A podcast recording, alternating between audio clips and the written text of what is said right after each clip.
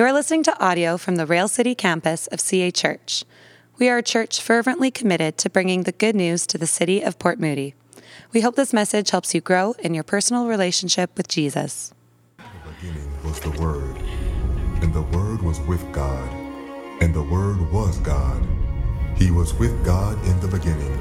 Through him all things were made. Without him nothing was made that has been made. In him was life, and that life was the light of all mankind. The light shines in the darkness, and the darkness has not overcome it. There was a man sent from God whose name was John. He came as a witness to testify concerning that light, so that through him all might believe. He himself was not the light, he came only as a witness to the light. The true light that gives light to everyone was coming into the world. The light has come. Well, good morning, everyone. First off, how cool is that video, right? Uh, there's a guy named Jeremiah Justice who animated that whole thing, goes to our church, goes to our evening service. And uh, can we just give a hand for the people that worked on that? That's so, so cool.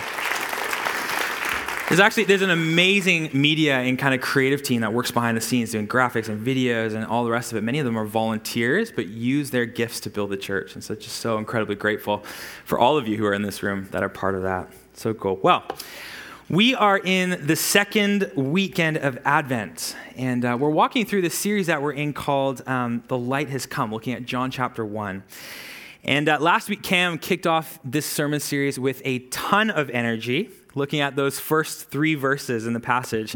Uh, we talked about, starting in verse 1, in the beginning was the Word, and the Word was with God, and the Word was God in the beginning. And uh, oh my gosh, just so much rich theology packed into those first few verses. And then even in verse 3, it says, Through him all things were made. Without him, Sorry, without him, nothing was made that has been made. Here's the essence of what we talked about last week, if, if you weren't here, if you forget. John, the author, starts out his gospel account very intentionally with those same words all the way back from Genesis chapter 1, verse 1. He starts it with, in the beginning. And what he's doing, I love this. What John is doing is he's, he's starting his Christmas story not 2,000 years ago when Jesus came into the world and was born into a manger in Bethlehem. But he actually starts his, his Christmas story all the way back at the very beginning of time. And he says that the Word, who he'll later identify as Jesus, he says the Word was there and actively involved in creation, the creation of all things. That he was with God, but more than that, that he was God, that he is God, and that through him everything in the universe was created. And that adds so much depth to the Christmas story, so much beauty. You know, we can't forget that the one who created everything, the creator of all things, would, would actually come and would live among us, his creation. Man, the humility of God that he would put on flesh and dwell among us. I love the way that the song Arrival, it's a song by Hillsong Worship. I love the way they, they say it. He says, it, Who is God that he would take our frame? The artisan inside the paint. The one who has no start and knows no end became confined to time and tense. You know, that's the beauty of the Christmas story. In other words, that, that the God who, who came up with the whole idea of bodies and ligaments and muscles and blood flowing through our bodies, he actually put one on. He came to live among us. He came to save us. So, so last week we explored the transcendent nature of, of who Jesus is, the divinity of Jesus and his role in creation. And then this week we're, we're going to be looking at the, the next two verses John chapter 1. We're going to look at verse 4 and 5. And here's what John writes in those verses He says, In him was life, and that life was the light of all humanity. The light shines in the darkness, and the darkness has not overcome it. Again, these verses are so packed full of depth. John makes sure that every single word in this passage counts. So I want to work through it pretty slow. We're going to go kind of section by section, a few words at a time. We'll start with those first four words. In him was life. You know, when I first started working through this text over this last week in preparation for this talk, I assumed that in verse 4, uh, right there, as John says, in him was life, I assume that what John was saying is, is essentially just doubling down on what he said for the first three verses. You know, he created all things, all things came from him, that he, he put life and he put, put breath in our lungs. And, and of course, he did do that. Of course, he is the author of life. But it turns out that verse 4 isn't just a restating of, of Jesus' involvement in creation. See, in the original Greek, and you might not know this, the, the Bible wasn't originally written in English. It was written in uh, Hebrew and Aramaic, and then the New Testament was written in Greek. And so in the original Greek, there's two different words for life. The first word is bios. This is where we get biology from. And bios speaks of, of physical life, of, of breath in our lungs, our hearts beating, blood flowing through our veins. That's bios life. And that's what the first three verses of John chapter 1 are about. God is the one who's responsible for bios life. But then John introduces this other word. He introduces zoe life. And he says, not only does bio life come, bio life come from Jesus, but so does zoe life. And this zoe life is defined as meaning or purpose. I think that's something that all humans desire and long for. A life that actually means something, a life with purpose. See, there's this intrinsic desire in every human heart to do something meaningful with our lives, to, to spend the, the, the, the, years, the decades, however long we have on earth on something that, that actually matters. And this quest for Zoe life, for meaning, it's actually what drives a lot of people to come to, to church, to check out a church, or to, to Alpha, a program that we run throughout the weeks, asking, Why am I here? Or does life on earth mean anything? Or, or am, am, I just taking up space and, and oxygen in the universe? Maybe you're even here today and you're asking those exact questions. Maybe you're, maybe you're saying, Why was I born? Does, does anyone even care that I was born? John makes this case that meaning and purpose, Zoe life, are, are found in Jesus. I love the way that, that St. Augustine talks about that quest for meaning. He talks about it in one of his confessions, and he says that our hearts are restless until they find their rest in you. He says, Our hearts are restless. And I don't know if you've ever felt that way before, felt restless, but I think restlessness might be a defining marker of our modern age. Maybe another way to talk about restlessness is anxiety. Like if Augustine wrote those same words today, I think he'd probably say, Our hearts are anxious until they find their, their rest in you. Do you know anyone who struggles with anxiety in our world? You know, a recent study said that over 30% of adults in North America uh, struggle with an anxiety disorder at least at one moment in their life. And based on my anecdotal experience, those statistics actually sound quite low. I don't know what their criteria was, but, but it seems to be much more than that, at least among youth and young adults living today. And, and even the low grade anxiety that, that many of us experience on a regular basis, I think it's largely rooted in this fact that we're trying to find Zoe life. We're trying to find meaning. We're trying to find Zoe life in places that Zoe life can't be found. We're looking for meaning and purpose, but we're looking for it in people or in stuff or in promotions or in relationships. And all of those things are incapable of filling us, at least at the level that our souls long to be filled. You know, we were ex- uh, created to experience life to the full. So anything short of that, of, of overflowing fulfillment, leaves us restless, leaves us anxious, leaves us longing for more.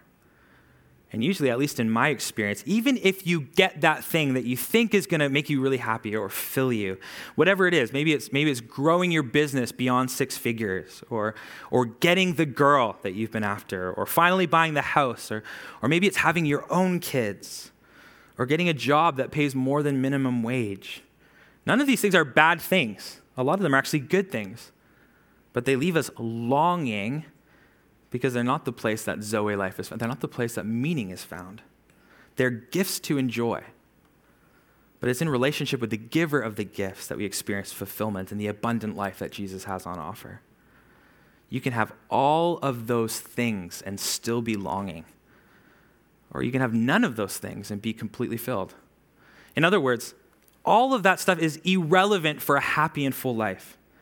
A great spouse is not going to fulfill the deepest longings in your heart. Even a floor ticket to go and see Taylor Swift in Vancouver.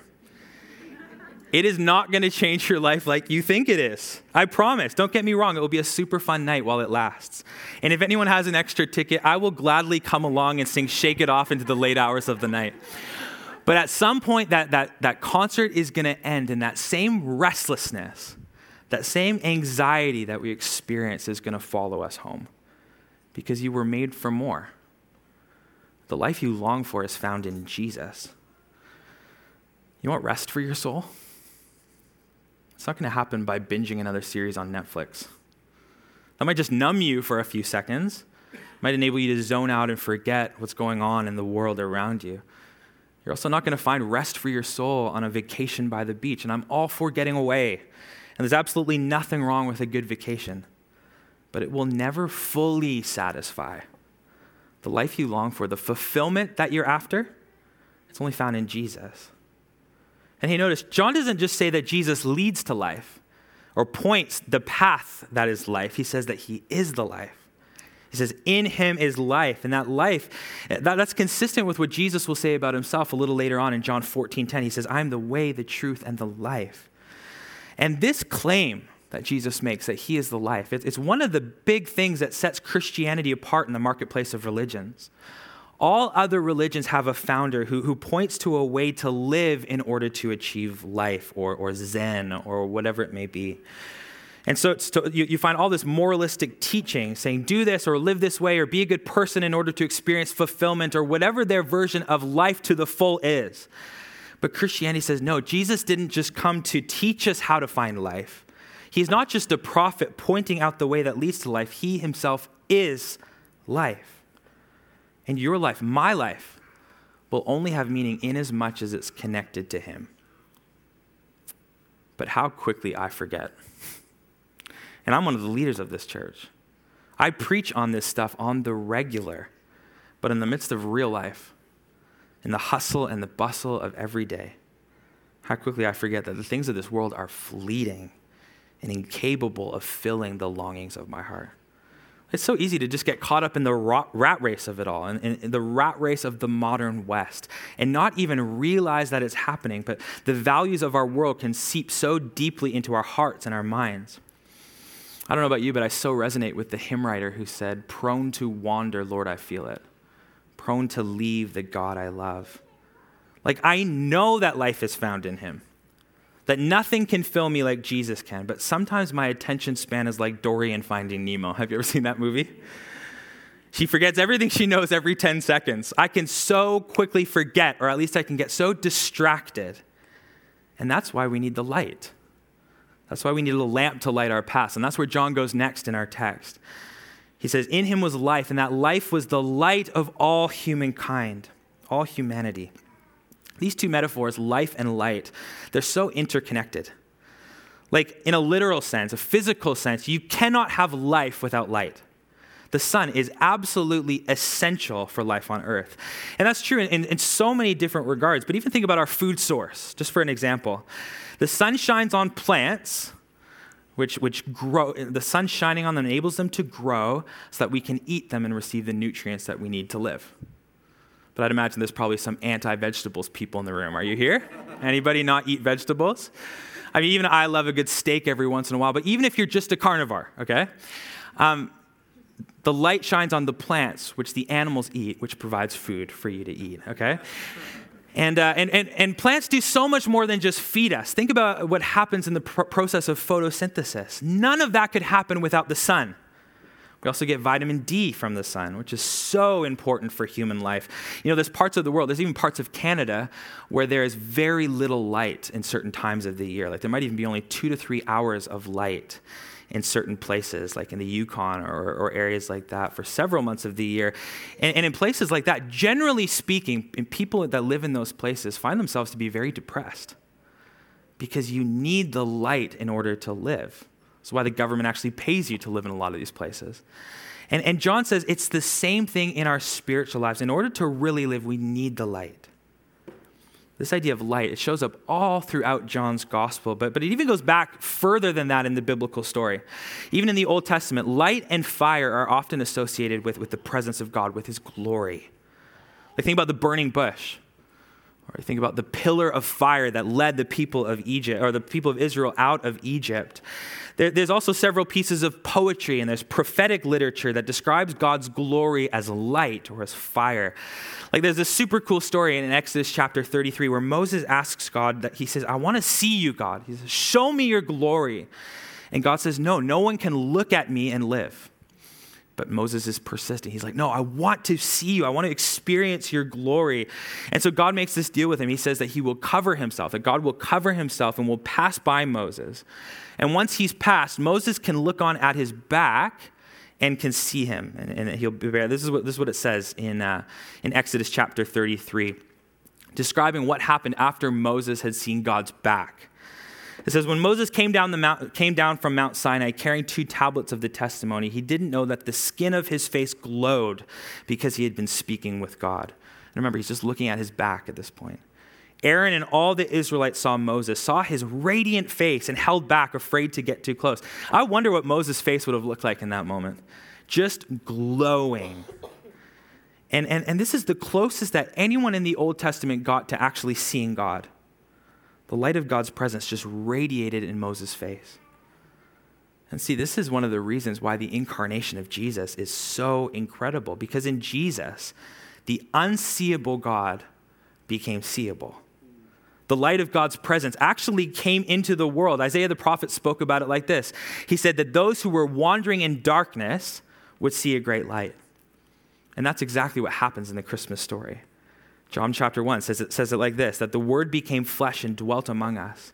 We have seen his glory, the glory of the one and only Son who came from the Father full of grace and truth. We have seen his glory. Remember, that's what Moses was asking for. Show me your glory, God. To see God's glory. And he, and he did see it in part, he saw God's back. But in the person of Jesus, we actually get to see God face to face. This is a really imperfect illustration.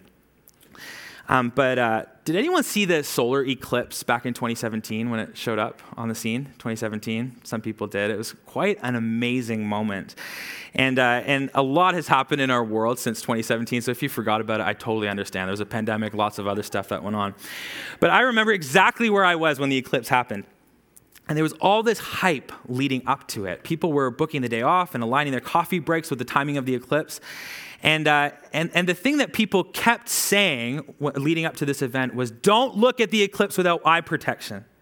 It was on the news and it was on, on talk radio, these, these stern warnings that if you don't have proper eye protection, don't look at the eclipse because you'll do permanent eye damage to your eyes. And I tend to be a last minute guy.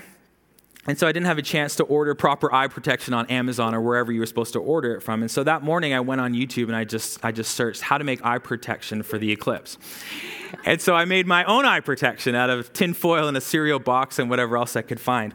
And, and that eye protection actually did enable me to look at the eclipse. And I don't have that I know of any long term damage to my eyes. Uh, but I was able to stare at the sun and it didn't destroy me. And that's sort of the key word here is sort of. It's sort of like the incarnation of Jesus. In coming to earth, God, God, it's like God gave us glasses to enable us to see him in all of his glory. But this is where the illustration breaks down because Jesus is both the glasses and the eclipse itself. But hopefully you get what I'm saying. The incarnation means that we can look at the sun and live, that we can actually know what God is like, what the light of the world is like. I want to take, take a moment to talk about the implications of that light. Like, what does it actually mean for us today that the light has come? Well, in short, it means hope. The light has come as this announcement of hope. I, I, absolutely love watching the sun rise in the morning, especially in the spring and summer when the fog and the mist and what we're experiencing right now lifts. And, and in my, my living room, I'm able to look right out and I have this perfect view of the sunrise. And so, one of my morning routines, especially in the spring and summer, is I sit on the couch with my Bible and a cup of coffee and whatever other book I might be reading. And, uh, and I wait for the sunrise to happen. And then once the sun begins to peek over the mountains, I just I stop whatever I'm doing and I just I just look and I stand in awe of the beauty. And it just it almost feels every day it almost feels like this announcement of hope that the, the, the night is over, the night has come to an end, and the, and the dawn has come. This new day, this new hope has come. And in a spiritual sense, that's exactly what happened as Jesus was born into the world. It was this announcement to both the seen and the unseen world that the darkness of night was over, that the hope of morning had arrived. There's no longer any reason to be afraid. The light had come. I love the way John says it in verse 5. He says, The light shines in the darkness, and the darkness has not overcome it. There's another translation that translates it like this The light shines in the darkness, and the darkness could not put it out. There's this finality to the statement. Like it tried and it failed.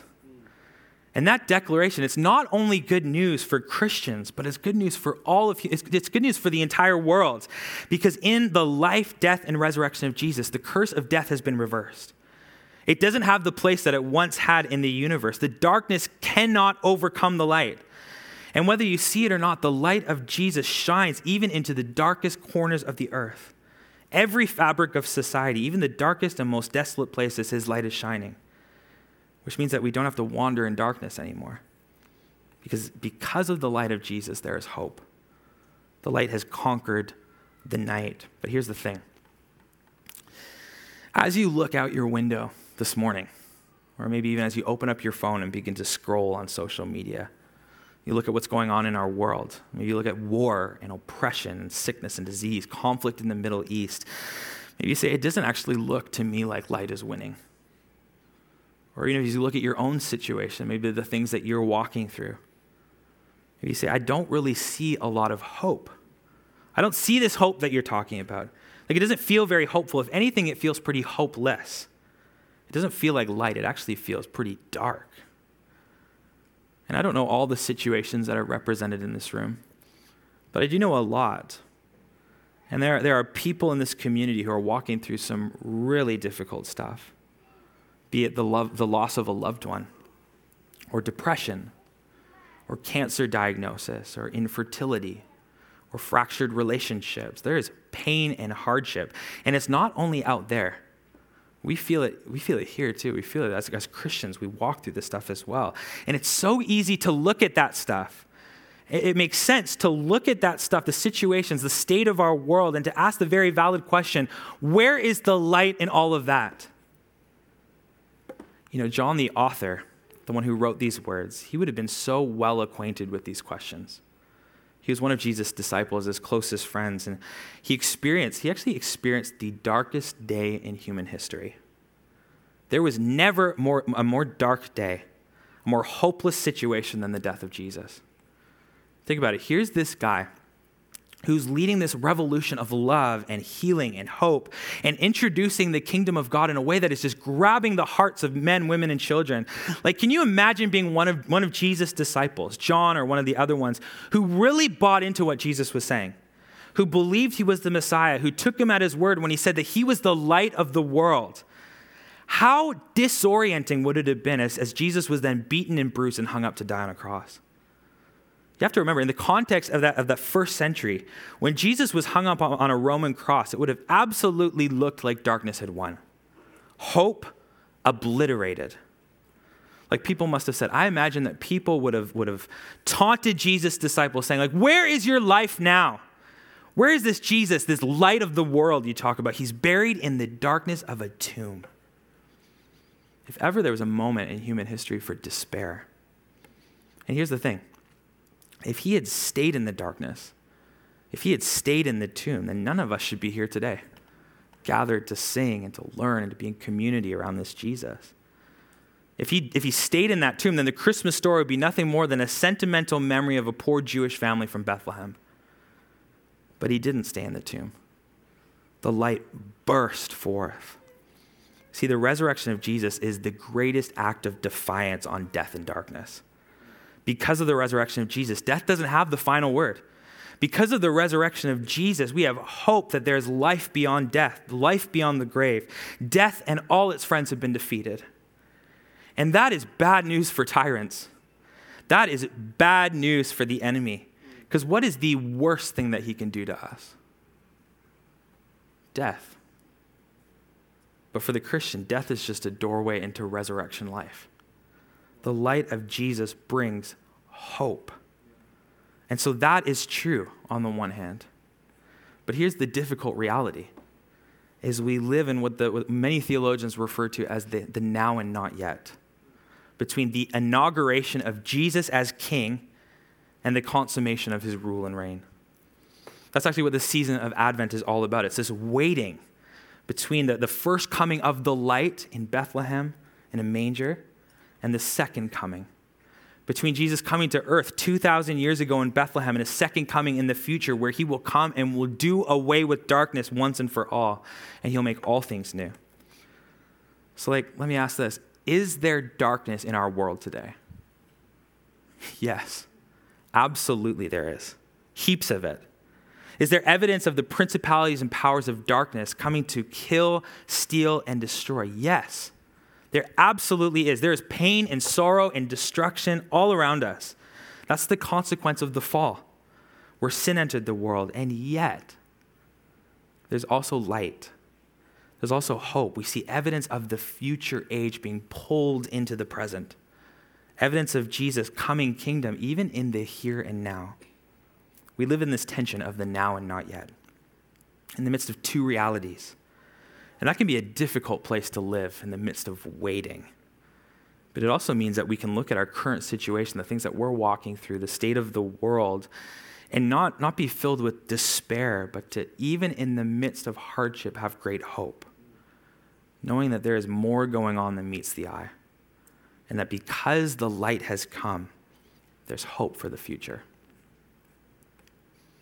Dale Bruner, who's a great theologian and Bible scholar, he points out he points out the significance of the tense in verse 5. And maybe this is a bit geeky or nerdy, but, but bear with me for a moment, okay? I think it's important. The tense that John uses in verse 5, up until this point, up until we get to verse 5, John has been, been using all past tense in talking about Jesus. But then in verse 5, he switches to present tense. See, John doesn't say the light shone in the darkness, past tense. He says the light shines in the darkness. You could even translate that as shines on, still even now. The light continues to shine in the darkness. And here's the question What is the primary way that Jesus shines in the darkness today? It's through his church, it's through us. See, as we've been saying, Jesus is the light of the world. But here's where it gets a bit confusing.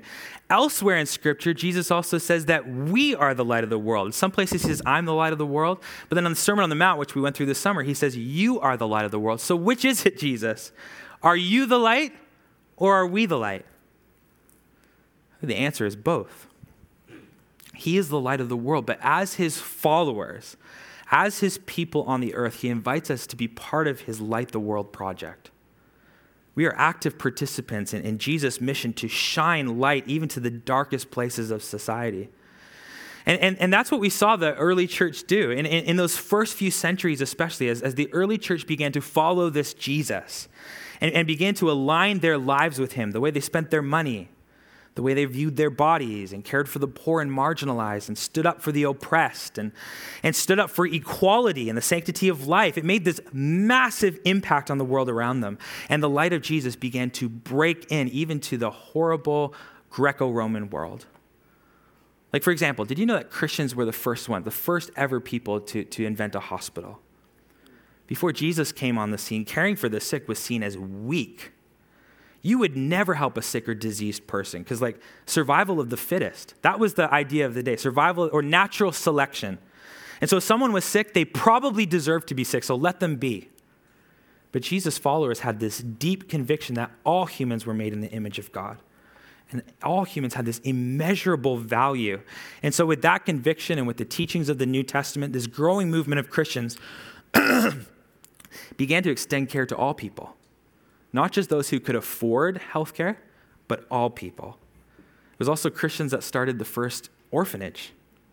You know, before Jesus, it was, it was common practice in the, in the ancient near, sorry, in the, in the first century to throw your, your unwanted babies outside the city gates, just to discard them. Infanticide was completely normal and an acceptable thing to do. But followers of Jesus believed in the sanctity of life. And so they would go around and they would collect these little children and, and, they would raise them as their own, loving them and caring for them. I could go on and on. So many of the things we think are normal or are obvious ways to think and understand the world, They're, they weren't normal before Jesus, before the light came into the world. even the desire to see racial equality or gender equality. Before Jesus, that was not a thing. Inequality was an accepted and celebrated part of life. Like, listen to these words from the famous philosopher Plato. He said, Justice, this is how he defined justice justice consists in the superior ruling over and having more than the inferior. Or his student Aristotle said it like this He said that the fact that some should rule and others should be ruled over is a thing not only necessary, but expedient. From the hour of their birth, some are marked out for subjection and others for rule. That same guy, Aristotle, he, he, this is a zinger of a quote. He said that women are just deformed men. These were the ideologies of the day before Jesus came in. Horrific stuff. And I share these quotes to say so much of our society has been impacted by Jesus and his church. Before even the fact that we hear those quotes and we're so put off by it is evidence of the light coming into the world. People who lived, who, who loved and served the way that we see people doing today, they were considered weak. See, even, even the fact that we're turned off by those, those quotes from Plato and Aristotle, they're evidence of the impact that the light has had on the world. Jesus literally flipped the world upside down. And then, as Christians took their role seriously to radiate Jesus' life into the world, to be carriers of God's presence wherever they went, it absolutely changed the course of human history. And it continues to change the world today. The light continues to shine in the darkness. Even today, in 2023, even in Port Moody and Coquitlam in the lower mainland. You know, as recent as yesterday, do you know, as a church, and I see many of you who were there yesterday helping with this, we hosted this event called Christmas Village. And uh, I think there's 120 volunteers from across the three campuses of our church that gathered together for Christmas Village. Essentially, we're able to, to, to host this, this beautiful, warm Christmas meal for low income families to come and to sit around the table and to be family with one another and with us. And we gave out gifts and gift cards for food over the holidays. Just a beautiful way to extend welcome and warmth to those who are in need. That is the light breaking into the darkness. Every time we give out a new pair of shoes or clothes to someone in need through our, through our clothing ministry, or, or we fill a grocery cart full of food through our food pantry, we are allowing the light of Jesus to shine through us. Every time we clean up the streets of Port Moody, or we do Love My City Days, that is the light breaking into the darkness. I wonder, as you look ahead at this Christmas season, I don't know, what are we, two weeks out, I think, from, from Christmas. Where might God be inviting you to shine his light, to be a carrier of hope? You know, maybe it's inviting a, a lonely neighbor to join you for Christmas dinner. Maybe it's advocating for peace amidst family tensions this Christmas. As you go into that space, rather than being part of the problem, it's being a person of peace and shalom. Maybe it's giving extravagantly to our Christmas Eve offering and all that we're trying to do in the Middle East. I think that video was played early in the service. Is that right? Yeah. Maybe it's just keeping your head up when you're in a grocery store rather than standing in line and looking down at your phone, waiting to get to your turn in line. Maybe it's just looking up and engaging with the people around you, encouraging, making eye contact, being kind and generous. If you're a follower of Jesus, then you are called to bring his light into the dark and desolate places of the world. So, as we close, I just want to summarize See, while there is absolutely evidence of darkness breaking into the world, there is also evidence of great light. And even though we live in this overlapping tension of, of the age that is and the age to come, we can be filled with so much hope that the darkness has not and will not overcome the light. And when Jesus comes again, oh man, what a beautiful day that's going to be upon Jesus' second coming. When he comes again, darkness will be eradicated once and for all. Here's how John, the same one who penned this, this, these verses that we've been working through, here's how he described the future age. This is in Revelation chapter 21. He said, In that city there will be no more night. There will be no more need for light of a lamp or the light of the sun, for the Lord God will give them light. That's our future hope, is this city in the distance with no more sorrow, no more pain, no more darkness it's a place where, the, place where the light of Christ radiates so brightly that there's not even need for the sun. The light has come. There's hope. Can we pray together? Let's pray.